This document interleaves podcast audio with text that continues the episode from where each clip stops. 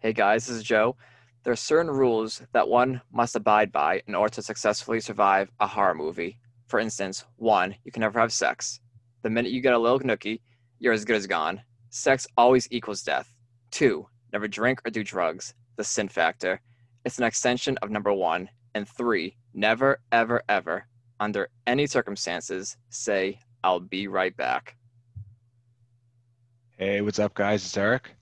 If you were the only suspect in a senseless bloodbath, would you be standing in the horror section?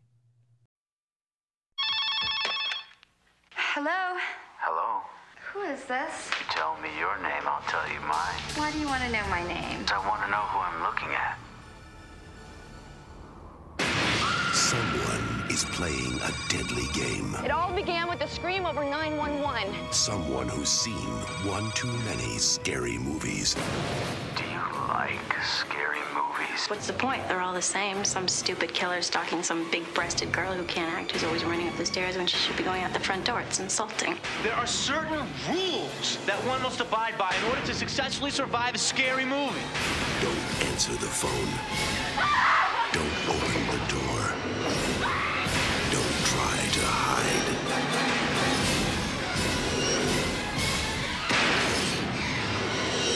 Scared, are you? Scream. Rated R. You're listening to Worth a Late Fee, the podcast where two former video rental clerks watch movies that they may have recommended at one time to see if they still think that the film would be worth keeping an extra day or two to watch again, even if it meant paying a late fee. How you doing, Joe? Not bad, Eric. How are you? I'm good. I'm good. Watch anything uh watch anything good lately on TV or movie wise? I did. Well, um, so there's my favorite. So this guy Shea Serrano, he writes for Bill Simmons, uh, like Network, Ringer, and everything like that. And he's also a huge movie guy. And he has, so he's on Bill Simmons' big movie podcast. Uh, the rewatchables a decent amount, but he started another one with a friend of his who's also on the network and it's this weird movie it's this weird concept where they take two movies and they try to connect them but the, the connection will be super weird. The, the podcast is called the connect. I definitely if you're into movie podcasts i highly recommend it. Um, so Do they like do they like almost like force connections or do they actually kind of make sense some of the connections? well they, they'll they'll pick they'll pick a movie like so the one that i the first one that i listened to was uh movies where denzel washington's a bully and it was uh like training day and inside man. So and then they they it's it's great because you could tell they're just like good friends and they're just like talking shit about the movie and it's really entertaining. So because of that i was i'm to watch training day soon. I sold brie on watching training day and inside man and then I, somehow in researching inside man. Oh because it's the uh the guy that i think it's the guy that wrote inside man also wrote end of watch on uh yeah. So i watched end of watch and i won't lie the b- beginning of it i was just kind of like i couldn't get into it like the first like 15 minutes of it and there's some scenes that were kind of a turn off to me and i was i was right about right about to bail on it. And um and then i didn't. And i i so i i finished it and i i i really liked it. I i it wasn't as good as I, i'm like a huge training day fan, so it wasn't as good as Training Day to me, or I didn't like it as much as Training Day, but it was it was very good. Yeah, actually, when I was in New York, I went to see a screening of End of Watch, and Jake Gyllenhaal was uh, doing a Q&A after, and he was saying that he was actually super involved with the whole, uh, with the LA Police Department during the film of that movie. He would actually go on like um, ride-alongs with them and everything. Like he was fully involved in that role, which is super cool. I'm sure the, the other cast members were as well. Yeah, I know. I like I said, it was losing me at the beginning because the whole thing where like he's like filming him and his him and uh, Michael Pena's character. I was like, this is this is weird. Yeah. But um, and then they're also, and this is like probably the good thing about the the the movie is and the bad thing I guess is it's it's very extreme. So like when they're being when they're being bad cops, they're being total assholes. Like where I almost lost it was when Michael Pena goes in the kitchen. He goes in to like bust this guy, and the guy challenges him to a fight, and they like start fist fighting each other while Jake Gyllenhaal's character is like watching, and he's like not even doing anything. He's like cheering them on, and I'm like, dude, this is not how real life works. And um, but no, but all, but all in all, it was good. It was I, I it's on Netflix. I would if you if you're looking for something to watch and you just want an action movie or a good action movie, it's I definitely recommend it. What about you? Uh, I've I've been watching a lot of like Halloween films, but I was gonna ask you real quick. Have you ever seen um, along the lines of gritty cop, gritty cop like uh storylines? Obviously, like this is the water or anything, but have you ever seen Southland? No, I have not. Okay, it got canceled, but I won I think four or five seasons, and it does a really good job of capturing like the the greatness of the police squad, kind of like what End of Watch does, like you said, to, to, to, to kind of an extreme level. Whereas Southland takes it down to like a more realistic level, but still has like that gritty factor to it. Really good show. Alright. If you ever get a chance, check it out. Yeah, I'll check it out. I'll check it out. I'm always looking for stuff to watch, especially nowadays. So But yeah, so I've Um, been I've been going through my continuing my Halloween binge here. I've I like have like a certain list of films I have to watch every year. it's like it's it's the dumbest thing, but I just watched Halloween Town recently, the other Disney film that came Yep, out right yep. pretty close to Hocus Pocus, and I watched Fright Night, the remake with um Anton Yelkin, if I'm pronouncing his last Okay. name right, and Colin Farrell. It's so fun.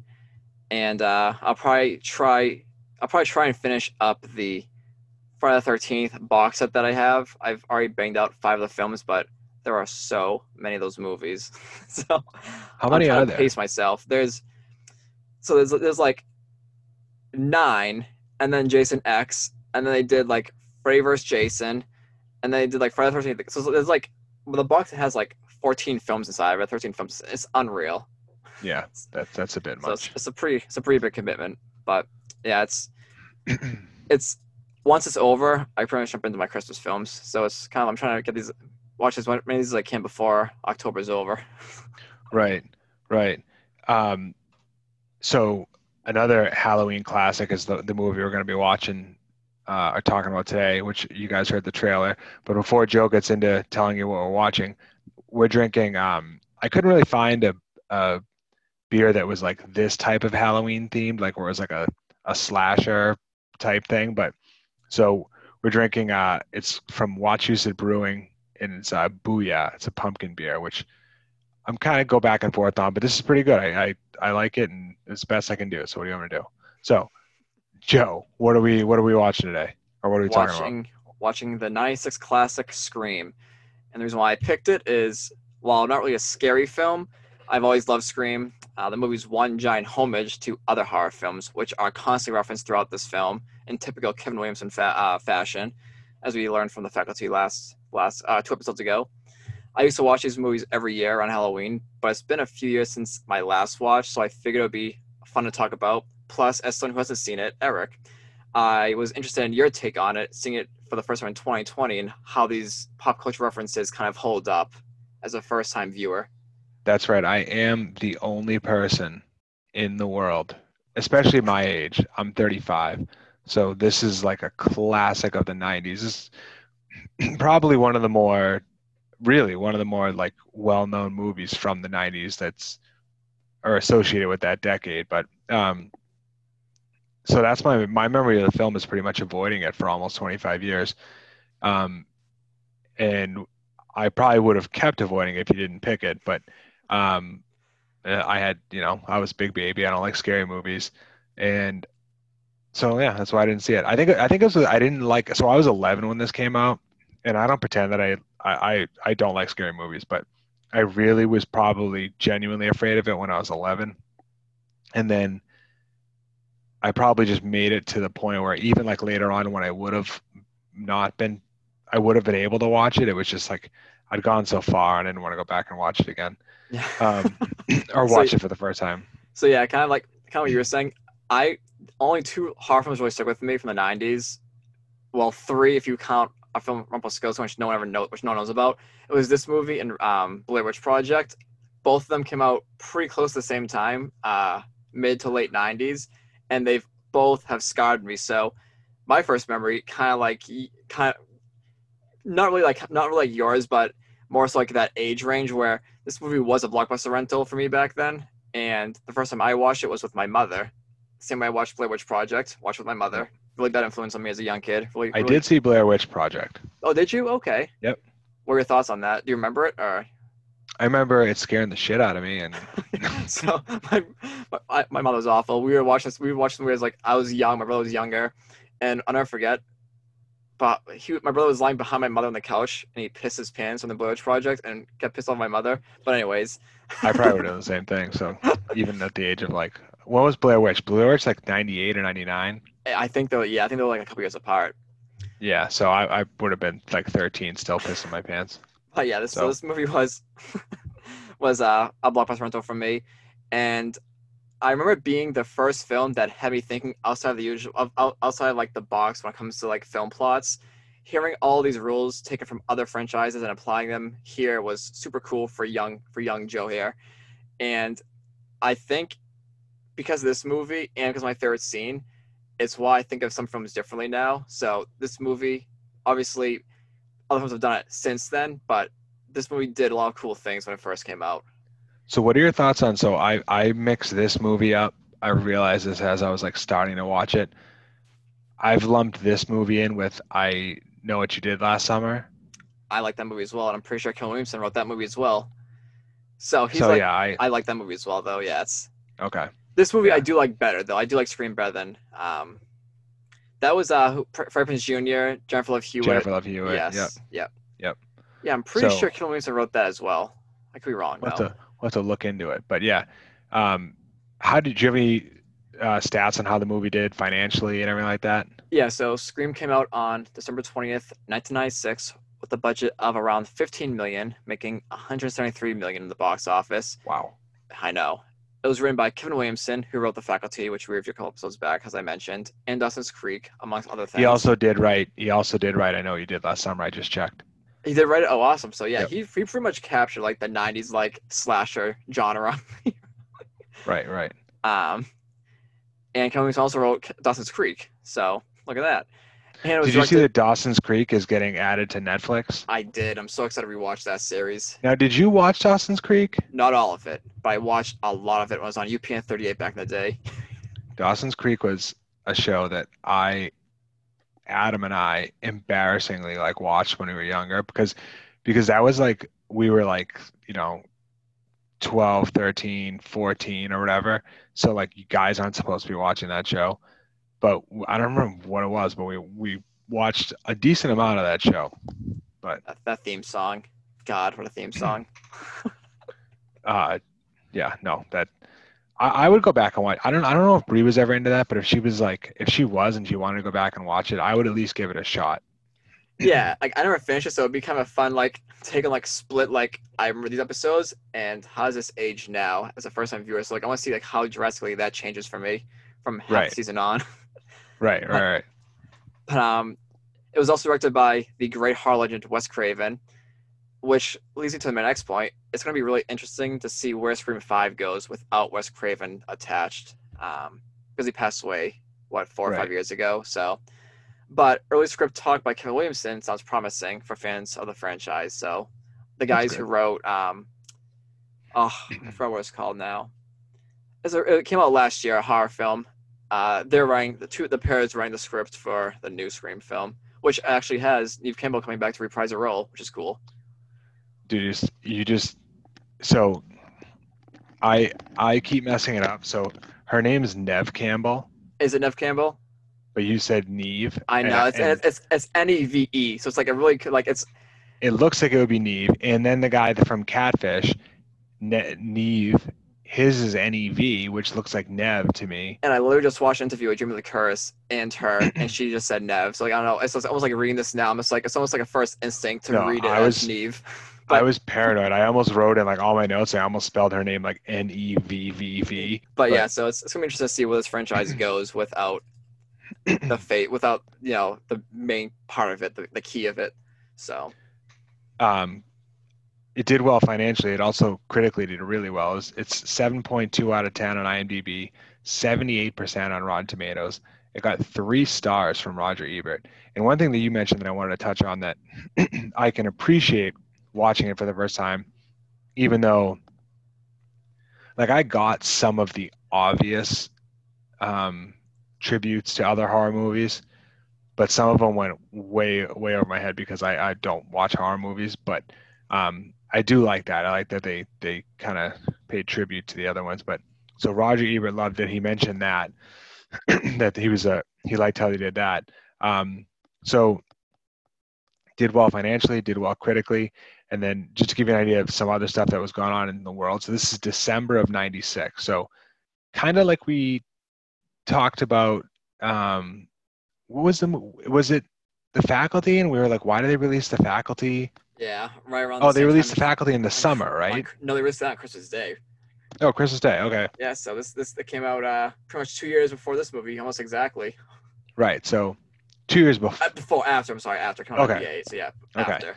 So yeah, this was released in December, five days before Christmas, and the studio did that because uh, during the holiday season, family-friendly movies are usually released, and the studio wanted to give like the horror movie fans something to see during a time when no horror movies would be out. And like you said, it it did really well. It actually opened at number four, which scared them a little bit. But then the film's like word of mouth and everything like that led people to to go see it. Um, then it just kind of added up week by week by week, and by the end of it, it did really well. And we, I think we talked about it before we started recording, but one of the first things that people talk about with this movie is the Drew Barrymore thing, where the trailer and the poster and everything, you would think Drew Barrymore is the big star of the show. And spoiler alert, if you if you haven't seen this one, Drew Barrymore is in like the first ten minutes of the movie. So it's which is I can't remember what movie it is, but that is a tribute to someone else to another. Psycho, for sure. Psycho. They kill off like Okay. yeah, it's like this. It's like they kill off the main character, and like they really, like you said, marketed it as she'd be the main character in this movie. So like it's it was it's so cool. This movie did so many cool things for '96. So I've my question about that is you couldn't do that now because the minute it happened, someone would go in, see it, and then post on Twitter, Facebook, whatever. Yeah. Like I just went to see this new, you know, pick actress or actor movie, and he or she's only in it for the first five minutes. Like what the? No, oh, yeah, So- one hundred percent. They have to. It's almost like I know you know. I, I know you, you might have heard this game, Last of Us. Have you heard this Last of Us? Sounds a little familiar. So it's like the blockbuster. It's like what a blockbuster movie would be for the gaming for the gaming consoles, and it sold a ton of copies, millions, millions, millions of copies, whatever. But they killed off the main character from the first game really early on in the sequel, and it sparked this huge backlash. And that would be the exact same thing that would happen with the movies. Is it would spark this huge backlash, and people would bad word of mouth, and it was just. I don't think, like you said, it wouldn't work unless it's like uh, an art film or like an experimental film. Almost, it would never be a blo- blo- box office like blockbuster. But then the the flip side is so Nev Campbell is not even on the poster. So I wonder if people like you would lose Drew Barrymore is definitely the bigger name. So you would lose that. But then people would be like, you know who's in it a ton is Nev Campbell. And she was she was big too from Party of Five. So it's kind of like a Did the craft come out at this point yet? Remember the, that movie, The Yeah. Craft? yeah, the craft came out come out uh, already? Okay. 96. Actually, I don't know which yeah, it must the craft because craft came out in 96. So yeah, this is December. unless it came out in December 28th or something, then yeah. So the craft was already out. So, but some other stuff that was going on in the world. So, as far as other movies that month, Jerry Maguire is the big one. So that was yeah. yeah, that's a classic. Uh, also, Daylight with Sly Stallone. Love that movie too. That's a great what a hell of a like, lineup. Yep. Uh, Evita uh, the, with Madonna, and then the John Travolta film Michael, where he's like the angel. Yeah. Remember that one? Yeah, I do. My mother loves that film. Yeah. That's totally a mother film. Like Oh yeah.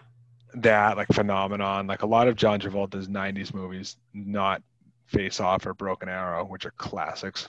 Yes. That's But, a great um, line for films though, between this and Daylight and uh, Jerry Maguire. Yeah, it's pretty good. It's good. Not, not a bad month. Yeah. um, some other stuff that happened in, uh, this month. So I, ha- I have some sports stuff. Uh, I have to start with a negative thing because even though it's really sad, it was like one of the biggest news stories of the 90s in general. JonBenét Ramsey, the young beauty uh, child pageant queen, was found dead in Colorado. So I know it's a downer, but you can't talk about that was like seriously one of the biggest storylines of the 90s. So I had to mention it. Um, on to positive things. Wayne Gretzky becomes the first and only player in NHL history to, to reach 3,000 points. This is a this next one is a big day in my life. Roger Clemens signs with Toronto. F you, you piece of shit. I can't think of another sports player that left like my the team that I follow and I instantly hated more than than that guy. And they went to the Yankees after it. Was it was it at Toronto the Yankees? Yes, yeah. Okay. So yeah, that was. But like a lot of guys leave my leave either like the Bruins, the Red Sox, and I'm like, yeah, you know, like whatever. But but that for some reason it was like because he was he you know he was their guy and he'd been with them for so long, and then he goes to Toronto for two years. You know, it does really well, but then goes to the Yankees and then to Houston and whatever. But Out of curiosity, kind of fun about that sports. Uh, one of the sports facts you had: Wayne Gretzky being the first player to score 3,000 points. Has another player No. done that since? Probably right. no, Or no? Oh wow. Okay. I I I I, I No, Wayne with, like Sidney Crosby or something with like Arnold. Okay. No. Wayne, Wayne, Wayne Gretzky's goal record might be broken by Ovechkin, but no one will ever break his points record. There's a the crazy stat is if you if you take away, I think it's if you yeah, if you remove goals, if you remove his goals, Wayne Gretzky. So in hockey, you get a point for a goal and a point for an assist. So that's how you get points. And if you take away his goals, he still has more points than anyone else in history. That's awesome. So yeah, no one's catching him in the So no debate on who the greatest of all time is. Um, you could. I mean, some people say Bobby Orr, especially around here. It depends on. There's definitely different types of players and and all that, but he's definitely stats wise, he's he's a he's a freak. The other great stat is um, uh, there's a picture of Wayne Gretzky and his brother Brett, and it says the Gretzky brothers have more points than any like brothers in NHL history, and it's like Wayne brother has one like, goal. yeah, it's like Wayne Gretzky has like three thousand, you know, whatever, and then his brother has four. so that's a good one. But um, so yeah, Clemens signs in Toronto, and Gretzky gets the three thousand point plateau. So that's it. I don't have anything else. All the other stuff was either political or too negative. But um, do you have the back of the DVD summary? Yeah, it wasn't great. It's more of like a um, talking about the success of Wes Craven, but I'll still I'll still uh, speak it out here. So, Wes Craven reinvented and revitalized the slasher horror genre with this modern horror classic, which manages to be funny, clever, and scary. As a fright mass knife maniac stalks high school students in middle class suburbia, Craven is happy to, provide both tension and self parody as the body count mounts, but the victims aren't always the ones you'd expect. That's not bad. That So, was- yeah, it's yeah, it's not the worst. doesn't really mention anything about Sydney or her Yeah. past or Yeah, that's all right. Um, so you talked about Sydney. So to getting into some of the cast members and how they were doing going into the movie. So Nev Campbell. First of all, I have to point it out, Joe. What do I have to point out if someone if uh, someone is what? You tell me what, what, what happened there. She's Canadian. Nev Campbell's Canadian. So oh, oh my god. yeah, I don't know how I missed that. I thought I looked I looked away for a second. I was like, what the hell did I miss something? nope, had to point it out. So like all fine people, she's she's Canadian. And I was telling Joe before we started recording, my wife and I watched this last night or two night. I don't remember. yeah, you sent me the I think- text uh what two nights ago I think. Yeah, two nights ago, and we were like two minutes in, and, and Bree goes, "Oh my god, I forgot how beautiful Nev Campbell was, and, I, and or is." And I was like, "Yeah, she really is. She's unbelievable." So Yeah, and again, I watched that. Like I said, I keep plugging. I watched that. It's just recent. I watched that interview I should talk to you about before uh, recording with uh, Jamie Lee Curtis. She looks exactly the same. Yeah. She has not aged at all. It's yeah, unreal. she's just she's a beautiful person. But um, so this is kind of towards the beginning of her of her film career. Her big thing was she was on Party of Five from '94 to 2000. So, and if you look at the Party Five cast, it was like the farm system for Hollywood, like young Hollywood stars in the '90s. So, just some names off off of uh, off of Party Five. So it had Scott Wolf, Nev Campbell, um, Lacey Chabert or Chabert. I don't remember. How, I don't know if I'm over Frenching that. Uh, I know like the girl's name, but I, um, you know, uh, Jennifer Love Hewitt and Jeremy London. So all on one show. That's pretty crazy. Yeah, And then, uh, lineup. Yeah. And then as far as like I said, as far as film, this is kind of towards the beginning of, of her her prime. So she has the craft in ninety six and Scream in ninety six. So that's definitely her her good her best year. She- has Wild Things, uh, Scream two in ninety seven, Wild Things in 98, 54 in ninety eight, Three to Tango in ninety nine. And then after that she did have other roles, like she's still she's still active, still making movies, but it's pretty safe to say that the 90s were her you know her heyday her prime. So this is kind of the beginning of her her success on film. So the next person we have to talk about is mr skeet ulrich. And i feel like this is the unofficial skeet ulrich fan podcast because of one movie that we're going to talk about in a second that joe and i both it was actually like when we first started talking about doing this podcast it's been like a, an ongoing joke about like when we're going to do this movie but so skeet has the craft and scream in 96 definitely his most successful year um, also uh, in last dance uh, as good as it gets the newton boys and the 1999 classic opposite cuba gooding jr chill factor What a goddamn film! I cannot wait to get to that one. that might That's be if I look at if I look at that's the movie I reflect to of why sometimes I hate Rotten Tomatoes with that score that movie has, but I can't wait to review that movie and really dive into why I think that movie deserves so much better.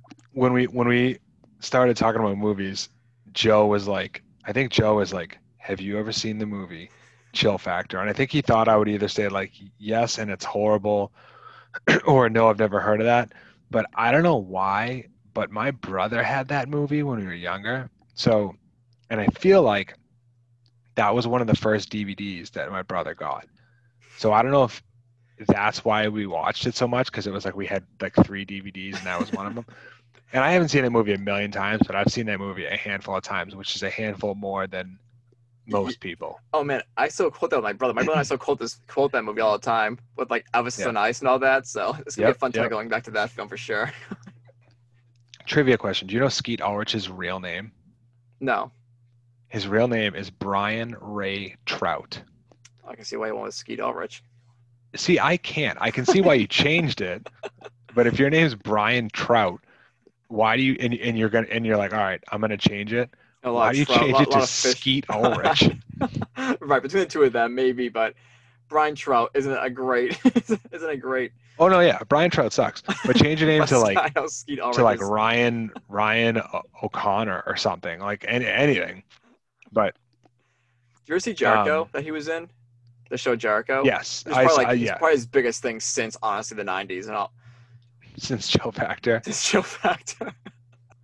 So, um, one of the other stars, Rose McGowan, the filming of, of this was, um, she she commented later on in life that this is her favorite filming experience in her career. So I thought that was pretty Oh, cool. Yeah. Yeah. So Rose had small role in Encino Man in '92, and she had some other work, but this is kind of her big break, her real uh, jump to the front. Um, after this, she had Going All the Way in '97, Devil in the Flesh in '98, Phantoms in '99, Jawbreaker in '99, uh, and then she was on the TV show Charmed from 01 to 06. Um, and then later on, she had other films, including like Grindhouse and all that stuff. Um, people these days probably for better or for worse think of her as she's a very outspoken celebrity celebrity when it comes to like political stuff she was outspoken against weinstein um, which is, who was involved in this film and activist for the lgbt community and and uh, all sorts of things uh, so Yeah, That's kinda like, what she she's- became like the face of the whole movement for a little while. Yeah Rose yeah she's not afraid she's definitely not afraid to stand up for like herself or other people who need standing up for which regardless of where you sit on the political spectrum that's something to admire even though i know sometimes people get sick of celebrities doing it but so yeah uh, courteney cox so this is the beginning of Friends. So she was on Friends from 94 to 04, completely dominating the TV scene. Um, and she was kind of trying to get away and get outside of, of the show a little bit and get some some big screen time and also some not Monica time. You know, we know how with TV shows that are that successful, it's great, but the bad news is, you know, sometimes people just only see you as Monica from Friends. So she did Ace Ventura, Pet Detective in '94, Scream in '96, Commandments in '97, Scream 2 in '97, Scream 3 in 2000. She's also in The Longest Yard later on. Um, I know she's she's done her best to separate, but she she is definitely most known as as Monica from Friends, Definitely. which there are worse things that can happen to an actor or an actress than to have a show like that. She had a really good show too that was on. Oh, I can't remember. It was like it was a more mature. Yeah, um, and it, they changed the name of it. Yes. I remember. I know you're talking about, but yeah, I, yeah, I know you're talking trying, about. Trying yeah. to talk about like getting away from the face of Friends. Like that was the show to do it with. Like it was like she was very, very, it was very ma. right, right. So, so yeah. Um, another one is uh, David Arquette. Um, he had some minor roles in the early '90s, um, including one in Beautiful Girls. Which have you seen Beautiful Girls, Joe? I don't know if I have. I don't oh, think so. That's a that's when I was looking through his his filmography. I was like, oh my god, I forgot about that movie. He's not big in it, but that's a great that's a great great movie. That you know I've been talking about like other other films like The Big Chill and um, The Replacement. I mean, not The Replacements. Um, oh my god, I, I could just space, but other movies of um, Kicking and Screaming. That's what I was thinking of. Um, other movies where it's like kind of like those like people that come back from high school or they're like in their mid 20s like that type of the uh, beautiful girls another one of those great. Um, so scream in 96 scream 2 in 97 never been kissed in 99 ready to rumble uh, in 2000 so and then he like went on to do like actual wrestling stuff later on in life but he's probably most famous for being the arquette of courteney cox arquette and being in that celebrity couple and I saw somewhere that if you look at like the Scream one through four, it's like they met on Scream one, they were dating by Scream two, they were like either married or engaged by the time Scream three came out, and then they were divorced by Scream four. So it's like every single one of them is like a, it's kind of tied with a, a big monumental life change. yeah. yeah, for better or for worse. So, and then the last person I want to talk about is it's mostly because I have questions about him and is uh is Matthew Lillard. And Matthew Lillard is like I can't think of a career that I understand less than than Matthew Lillard. He was in he's, so he's the face of Shaggy now. Like he is the face of live action Shaggy. No, that that makes sense. That 100% makes sense. That's not the part I don't understand. but what I don't understand is like he was in so many 90s classics alongside like all of the big names like Neve Campbell, you know, Keri Russell, Marlon Wayans, Freddie Prinze Jr., Rachael Leigh Cook, Paul Walker. Like he's in all those movies. He's in Summer yeah. Catch. He's in uh, SLP, SLC Punk, and She's All That. And like right. later, later on in Scooby Doo, that makes sense because if you look at his face and you, and especially he's very good at making like funny faces and yeah. you know he fits that. And I like him. Like he's a he's funny and and I think he's got like comedically he's pretty funny, but it's just weird because you know Matthew Lillard's like a you know he's a he's a decent looking guy, but like let's go down the line. Like Neve Campbell, beautiful person. Keri Russell, beautiful person. Freddie Prinze Jr., beautiful dude. Rachael Leigh Cook, Paul Walker. These are all like perfect looking human beings. And then like Matthew Lillard, I was almost expecting to find that like his dad owned the production company or, right place, or, right, something right place, like right time to get acting. Yeah. Right place, right time. I guess so. No, like I like you said, like I think he's really good in like the comedic roles, like Shaggy, for example. But roles like this, it's hard to picture him in like you know a horror or even like even the comic relief aspect of this movie. He really wasn't that great in. It was more of like Jimmy Kennedy's character for like the comic relief. So it's like he's, he yeah. It was really like a really an odd placement for his acting chops for this genre. Yeah, he didn't bother me too much in it, but I, I agree with you that him and Jamie, Jamie Kennedy were kind of both doing the same, both trying to do the same role. But um, so yeah, that that's it. That's that's all. I just had more questions about Matthew Lillard than Lillard than anything. um, do you have anything down for um, like the more you know, random facts? Just a couple things. Uh, so when Henry Winkler is uh, opening up his closet in his office, this is what I think when he's playing with his like his scream costume and all that. You'll you can notice that he has the black leather Fonzie jacket from Happy Days hanging up in there, which is a kind of cool, Yep. cool little reference.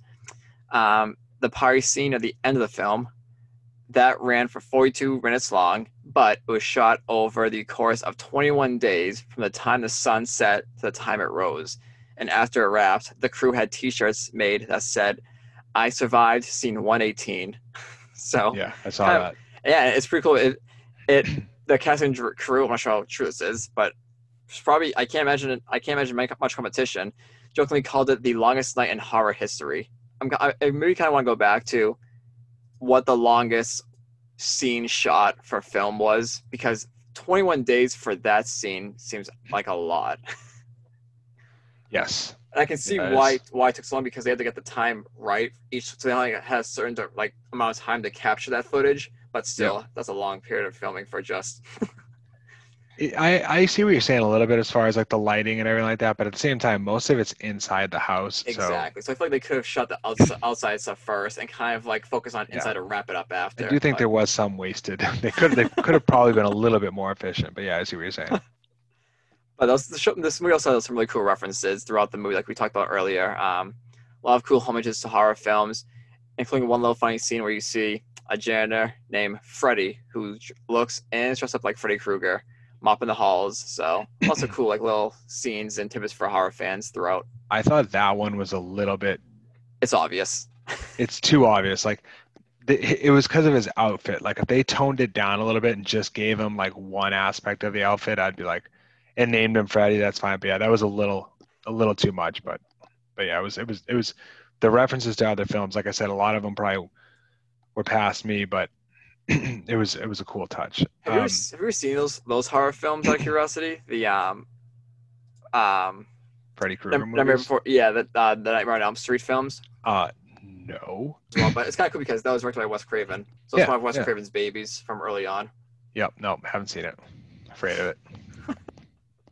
some uh some other other facts. Um, so Scream was uh, originally a screenplay by Kevin Williamson called Scary Movie, and it was inspired fact. in part by the real life killing. What's that? No, I was gonna say, fun fact: Have you seen Scream movie? Yeah. It's literally one giant parody of Scream. Right. So, so it was inspired in part by the real life killings of five college students in Florida in 1990. Um, but the studio chief, uh, Bob Weinstein, didn't think that the title reflected Williamson's blend of horror and comedy, inspired by the the oh, and then inspired by the recent Michael Jackson hit. Weinstein renamed the picture Scream, but kept the scary movie title for the horror spoof franchise launched in 2000. So That's they're kind of cool. tied. Yeah, it's Yeah. kind of cool actually. And some some other my favorite fun facts are like the the ones where it's like this guy was supposed to play this person and and you know he did whatever. So um, Wes Craven turned down this movie several times, but changed his mind when he learned of an learned an actress of Drew Barrymore's stature was involved. Barrymore was initially cast as the heroine uh, Sidney, but she then shifted to the smaller role of the first victim, Casey Becker, due to her busy schedule. To keep oh, so that right there is kind of cool that Wes Craven was almost out. But then here's the thing that makes me hate Wes Craven. To keep Drew Barrymore looking scared and crying, Wes Craven kept telling her real life stories about animal cruelty because she's an animal lover in real life. Like, F you, Wes Craven. Jesus Christ. It's, a, it's just a movie, bro. I knew he told her like secrets, but I didn't read into what the secrets were. So Drew Yeah, yeah. Barrymore's crying there was real. Yes. So, um, so Drew Barrymore was initially supposed to play Sidney. Some other actresses that were tied to the role, or possibly were were possibilities. So Melissa Joan Hart, Brittany Murphy, Tori Spelling, and Reese Witherspoon. Reese Witherspoon actually turned it down. And how about this? Molly Ringwald. How weird would it have been That if would have Molly been a huge career change. Talking about trying to break out of an, a character. But I don't think it would have even done that because this is too long after. It would have changed the whole movie. It would have. I think it would have been not a career change. It would have been a movie change. It would. The movie wouldn't have done as well. Plus, But was- of I think it's I think it's really good getting like Neve Campbell because she's not like this big celebrity at the time. So it's like it's easy to kind of like root for, or not. It's easy to not put the spotlight on one character.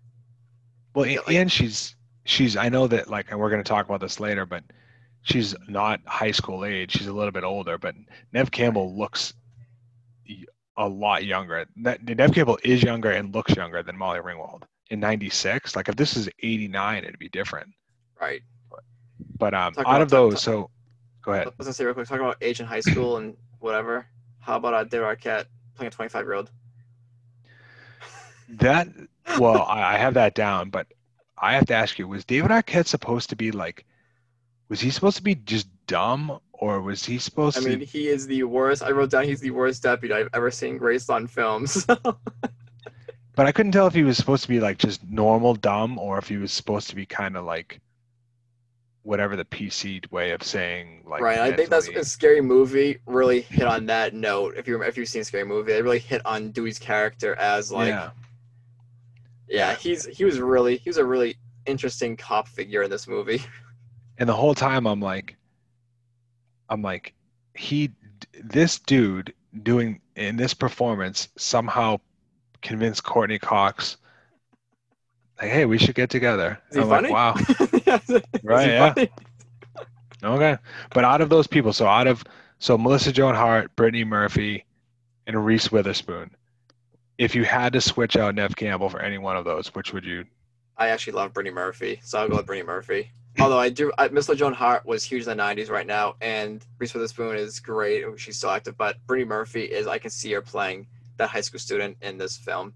See, I think the only one of those three, I love Brittany Murphy too, but the only one of those that I can see playing this successfully is Reese Witherspoon because you have to have like a like Brittany Murphy's charm is that she's like she's like you know the late great Brittany Murphy, rest in peace. But she's like this beautiful girl who doesn't really have the. She doesn't come off as like super confident. You know what I mean? Like, which I I like that about Neve is that she was Neve's character is that she was like, she had some backbone to her, and I think Reese Witherspoon could have pulled that off, but definitely not Molly Ringwald. No, So Matthew Lillard, Lillard's character, um, one person that was considered for that was Freddie Prinze Jr., which is is funny. I think that would have changed a lot. Um, I can't imagine Fred Jr. being like, you know, the face of a killer in the '90s. I can imagine being the face of a killer, but I, I can't imagine him being like second fiddle to Skeet Ulrich. Yeah. You know what I mean? People would be like, "Why?" What was he doing? What was he doing in '96? Fred Prinze Jr. I don't know, but he was. I mean, he he had like she's all that was what ninety eight. He, Yeah. he he had you know he had a lot of stuff going on, or at least at least he was coming up. So I I don't know. I don't know what he was doing exactly at that time, but it would have been a totally different movie. And it, could- it, it might have like his whole career too, because he was always cast as that pretty boy, like high school heartthrob. And if his like Well- earlier film is like a killer in the end, it might have changed like how he got cast in other films in the future. And But he was in I Know What You Did Last Summer, right? I think that came out in '97 though. It was it '97? It, it it did, but I mean, I think that's still before. I think he did that in '97, but then She's All That and all those other movies like Summer Catch were '98 and like 2000s and whatever. So, Yeah. but I, I couldn't. I just couldn't see him being behind Skeet Ulrich. right. but some other characters that were considered for Jamie Kennedy's character, so the character of Randy Meeks, Breckin Meyer and Jason Lee. I think Breckin Meyer could have done it. I, I yeah, I could too. I love Breckin Meyer. I Me think too. that would have actually been an upgrade. No offense, Jamie Kennedy. No, I agree. Um, and then Gale's character, so the reporter, played by Courteney Cox. Other people that were considered. So Brooke Shields and Janeane Garofalo were considered because they didn't think that Courteney Cox, or there was concern that she could be like bitchy enough because she was Monica from Friends. So Brooke Shields was considered. Janeane Garofalo was considered. Another person that was considered, Elizabeth Berkley, also auditioned, but was, she was turned down due to the backlash from Showgirls. And I think Elizabeth Berkley, aka Jesse Spano, if you're a Saved by the Bell freak like I am, um, I think she would have been perfect if she hadn't just played a stripper and and ruined her her reputation. But that's a whole nother thing. That's an interesting thought of what if it was Elizabeth Berkley, and would that have like given her a second chance at a career? You know. Yeah. But so um, I have two more random facts. The first one is, is short. The use of caller ID increased more than threefold after the release, of, the release of this film. And that's definitely something that watching it now, especially the first scene with um, Drew Barrymore, you find yourself going like, why do you keep answering the phone?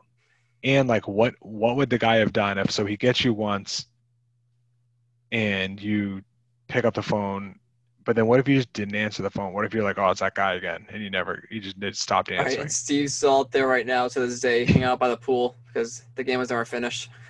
Yeah, right. Yeah, and, he, and and the guy's just like, well, you gotta wait. I gotta do my my shtick. But um, and then this is, I have a question for you. So because of Scream's extreme violence and gore, Craven had to recut and submit it to the ratings board eight times in hope of avoiding an NC-17 rating. Craven even lied uh, that he had no alternate, less bloody take of Drew Barrymore stabbing. Eventually, Weinstein persuaded the board that Scream deserved an R because the movie was satirizing violence, not glorifying it. And I don't understand movie ratings because, like, if you look at this movie compared to like any war movie, like like Saving Private Ryan or this movie's not that violent. No, it's, It's not that The most bad. violent scene is the beginning with Drew Barrymore, but and like it's so bad. It's so poorly done. I mean, like it's Right. it's not like it's graphic. Right. No, I agree. I agree. The, the the rating system is just the fact that they get you can't show like nudity, but you can show someone getting butchered and like it's just like it's like the the, the system between like an RMP thirteen rating is just like so bizarre to begin with. And then you have like you said the NC seventeen, which is a dreaded rating, but the fact that they're like they show violence and it's so easily accepted, whereas like a naked person, it's just like God forbid. Right. But yeah, the, the MPAA is so fucked. Yeah, definitely weird. Do you have anything written down for stuff that wouldn't fly today if it came out today? Uh, we pretty much touched. You, you probably you, you'll be adding another fact about this, but all I had was how Henry Winkler treated some of the students Yes. in a couple scenes. so yeah. would not fly in 2020. Yeah, when he touched Neve Campbell's face, when he was like, when he was like Sidney, Sidney, or whatever, and he like touched her face like you would do to a little. Well, you, wouldn't even do it to a little kid, but it's especially weird to do it to A a student. student that you don't. It's not your kid. That's like something a grandfather does to or grandmother does to like their grandson or granddaughter, not a principal. To, I know. And even So, the yeah, way, even the whole like when the two kids are about to get expelled, this isn't like it's just like kind of like not really part of that category, but how he's ha- handling the, the scissors in front of them and like I would Like get you right here, or whatever. I'm like, what the? f- I'm like this is the principal. Well, and I read after I read that that was supposed to be like when you were watching it, that was supposed to make you think, is is he the right? Is he the guy? Like, and I and I got And- that, but I didn't. That one I didn't ever suspect him, so I think that was poorly done because I I was like it I never even it- crossed I my didn't get it in that scene, but I got in the scene after that, um, when he's pulling out the mask and all that, like that Yeah, yeah. hint. But no, yeah, I- that, that that one scene was poorly poorly done. And then uh, another random fact that kind of ties into stuff that wouldn't fly, but they they did it the right way. So during production, Ghostface, um, like the his black robe was supposed to be white to make him appear even more like a ghost, but this was changed because they were afraid that people were, were comparing the costume or people were comparing the costume to like a KKK outfit, so they got ahead of it thankfully Yeah. and uh, switched it to a black robe. So that's good. Yeah. What is your favorite scene in the film? I kind of talked about it real briefly in the beginning, but as I mentioned earlier, my favorite scene isn't too exciting for most, but it's when Randy is talking to the group of high school kids at the party um, about the rules of horror films with Halloween playing in the background. I always loved how into it he got. And then when everyone leaves the party to, I don't know, look at the principal's dead body, whatever their plan was, Randy stays back and watches the film he's already seen over and over again. It's, it really captures like the love of someone who loves film, the passion that he has. And I'll also mention that I love the payoff as well. First off, Sidney is a complete badass. She pretty much takes uh, out two guys with a late assistance by Gale. Um, and I love how the reveals keep you guessing throughout, as we just touched upon. Yeah, mine mine kind of both tie into that a little bit. I have two scenes. I love when my I love the scene when uh, uh, Sydney slugs Courteney Cox in the face. I know this isn't like a very 2020 opinion to have, but I'm a big believer that sometimes people need to get punched in the face, and I I just like when people stand up for themselves, and I think that that scene was that scene kind of transformed her character, and it made you go like, oh, this girl's not she's not like some soft like she'll she's not afraid to stick up for herself and if you if you piss her off she'll she'll stand up for herself. Um and then to tie into what you were saying uh about randy's character really my favorite scene was the video rental store scene and it's it's partially because there weren't you know there wasn't really a scene though these two scenes stuck out to me but there wasn't one that like knocked me on my on my ass but mostly it was because this brought me back to my favorite as long as you don't factor in what you were making as far as pay. My favorite job of all time, just arguing late, fee, late fees, talking about movies, etc. at movie scene. Um, but really, also it sucks that kids like just I sound so old, but never kids will it. not they'll never experience that. And I was thinking that the other day when I went to Bull Moose because I saw the kids behind the counter and then they have like their employee pick wall and stuff and I was like this I wanted I almost went like full crazy person and said to like the, the kid behind the counter Back like in the day. yeah cherish this like like Billy Madison stay here stay as long as you can um but Someday yeah no, I those will. are- Someday I will take a road trip to that blockbuster. Someday I will. It'll be the dumbest trip ever, but I will someday I go to that blockbuster. I bet you your time's running It's uh, that- running low, especially especially during uh, 2020. It's definitely running low, I think. But Yeah. I, if I, I always say like if I hit if I hit the lottery, I would love to create like a, a theater, like a real theater in my basement, like you see on like cribs, but then have it like quasi decorated like a, a video rental store, like have all my my DVDs or my Blu-rays like on old like shelves that look like you know what I mean? That'd be cool. Have like a uh like a like a cooler full of like soft drinks and then just like candy and shit. but I don't. It's gonna be hard for me to win the lottery because I haven't bought a lottery ticket like in my life. So odds aren't good. Um, do you have anything written down as far as the soundtrack? uh, I put the soundtrack isn't as important in this horror film as it was in the ones and it got it got inspirations from like Halloween and Friday the Thirteenth. Instead, they went the route of licensed tracks, which capture teen angst really well. I guess with songs like "School Is Out" and "Youth of America," but it didn't do a whole lot for me. Um, and it isn't that memorable in my opinion. I'm not sure how you what you thought about it. I pretty much I, I put the same thing. I put nothing really stuck out, uh, stuck out to me, and that was that was surprising. Just because for the age it was aimed at, it seemed like they would put more into it, but it didn't. It didn't bother me. Like it didn't hurt the film to me, but it was just surprising. I would think that they would have. But Yeah. um, if you could change one thing in the, about this movie, what would you change? I want to talk about the character Dewey here. Dewey is quite possibly the worst deputy who has ever graced the field. The man literally goes to a party with where under uh, underage kids are drinking, breaks a ton of rules of Gale. and Is just a bad cop. Plus, while he has a bigger role in the future films, he really didn't add a whole lot to this one. So, this is going to get kind of weird for me. If I hadn't seen the other films, I'd say I would remove Dewey entirely from this one and just add generic cops to replace him throughout the film. But as someone who has seen the later films, I'd say maybe make him a much more prominent character in this one, and one who also puts up a fight, a little more of a fight than he did, because he does play a bigger role later on. Uh, so this might be the first time ever, but we have the exact same. If you could change one, if you could change Oh. something, Very good. yeah. I thought he was just totally useless, and I he bothered me. He's, I like I said, I couldn't tell if he was just supposed to be stupid or if he was had some sort of you right. know. If it was like they had this ability or what his Right. situation was. So yeah, I would I would either I wouldn't even I don't think there's any fixing. I don't think there's fixing David See you Arquette. later, Dewey. Like I think, and I think the character was stupid, but I think David Arquette's performance was stupid, and it was just a lose, lose, lose. Um, and then the other thing I have, I always have to mention. I know I say it all the time, but the high school kids that look like they're 35 years old, it's particularly bad in this in this movie. And here's here's the thing. So Courteney Cox was 32 when this came out. so she looked the same age to me as pretty much everyone, but she wasn't. She was like five or six years older than everyone. She's just Courteney Cox, so she looks young. But so Matthew Lillard, Skeet Ulrich, and Jamie Kennedy were 26. They looked older, but they were 26. David Arquette was 25. So was David Arquette. 25? He played 25 year olds? Holy shit. No, no, no. Oh, But- in but the I mean, movie, right, in the movie, in, rea- in real in Right. real life he's 25 and What? he was but he's younger than three than three of the main high school characters in, re- in real life. Oh my rose god. Mcgowan and neve campbell were 23 oh man, I thought he looked older for his age. I realized that he's actually 25, playing a 25 year old in the film.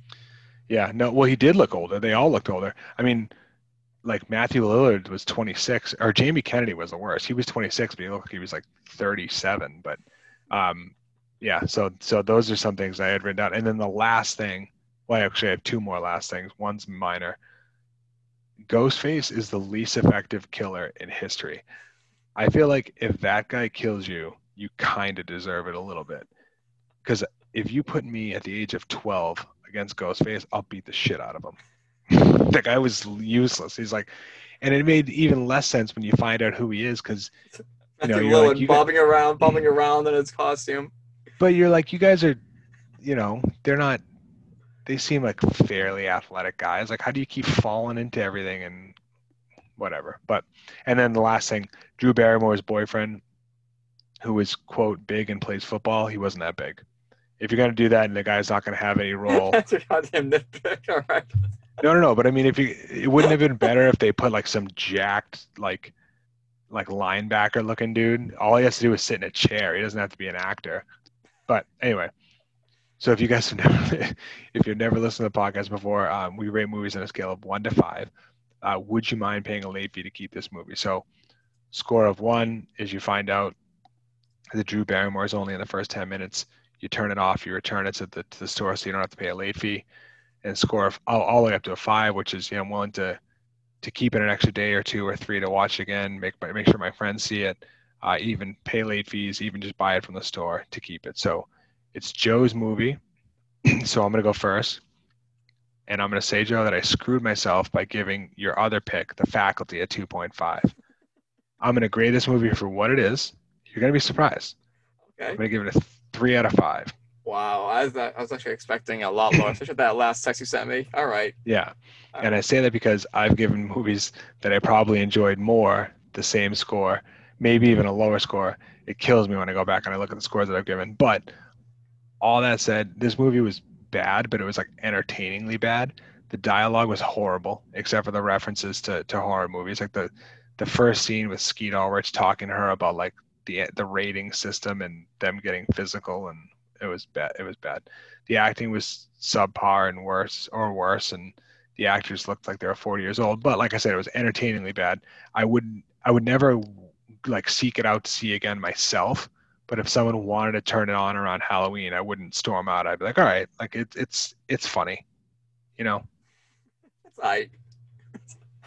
so that so yeah not as bad you thought i was gonna give it a one i gave it a three that's Dude, pretty good The way you, the way you, when you sent me that text saying, "I want," what did you say? I want. Uh, you owe me three ninety nine for the rental. Because Brie and I rented it on cable. We, we paid like the three or four dollars to rent it, and I was gonna send Joe an invoice and be like, "You owe me four I was dollars." gonna say this is not. And then I wrote back saying I was I was predicting the one point five score, so says this was a nice surprise. Yeah, yeah. So your turn. So, this movie is really plays a big part in my early childhood. I'm gonna give it a four. This movie really changed how I thought about films when I saw it way back when. I'm someone who grew up loving movies. I would stay up uh, far too late to watch Roger Ebert talk about films with Siskel and Roeper, and watching Scream, which felt ahead of the game at the time, was a breath of fresh air for me. This was a movie that was written for people who love movies, specifically the famous horror franchises, and we had characters talking about all of the rules from previous films, a blueprint, so to speak, about how to stay alive. This film has great characters, Randy being my favorite, and entirely relatable. I mean, he even worked at a video store. With incredibly strong female characters, Sidney and Gale. And with all that said, I will say my favorite in the series is Scream 2, mostly because I love the way they handled the dreaded sequel mentality. So yeah, I I really love this movie. that's where my scoring came into play here. I think this movie is. I love the faculty, I but I respect the fact that it's not a great film. But Scream actually did change the horror genre, for better or worse. I think. The faculty sucks. This movie was No, entertaining. The faculty sucks. But the beer was delicious. Um, and I and I, I really did. I enjoyed. I it was like I said, it was entertaining. It was. It didn't kill me to sit through it. It was it was entertaining. It was a fun watch. I don't think I'll be watching it again anytime soon, but I, I enjoyed it. So, uh, beer was delicious. Uh, Booyah beer from uh, Wachusett Brewing. Um, follow us on Instagram, worth the late fee. Um, also on uh, Untappd, see what we're drinking uh, worth the late fee there as well. we're kind of in a weird spot right now where we're finishing up. We we said at the beginning of the past few episodes we're trying to get our Halloween episodes or ep- Halloween themed episodes in in October. So after this episode, you're actually going to kind of jump into some of the episodes we've already recorded. So I don't know what'll be next after this, but uh, just just listen up. It'll be it'll be fun, and um, we'll be back. Uh, we'll be back uh, in a little bit. Do you know what's after this, Joe? yeah. So next would be me, myself, and Irene. Oh, classic. All right. Yeah, I think we left Good. off at Anaconda with the original lineup. Yep. Yep. So Cool. So yeah, we'll be back with that, and then we'll have a few more of those, and then we'll be in a Christmas season before we know it. So yes, can't wait. Yeah. Thank you guys very much for listening, and uh, we'll be back soon next week. Yes, as always, guys. Thank you.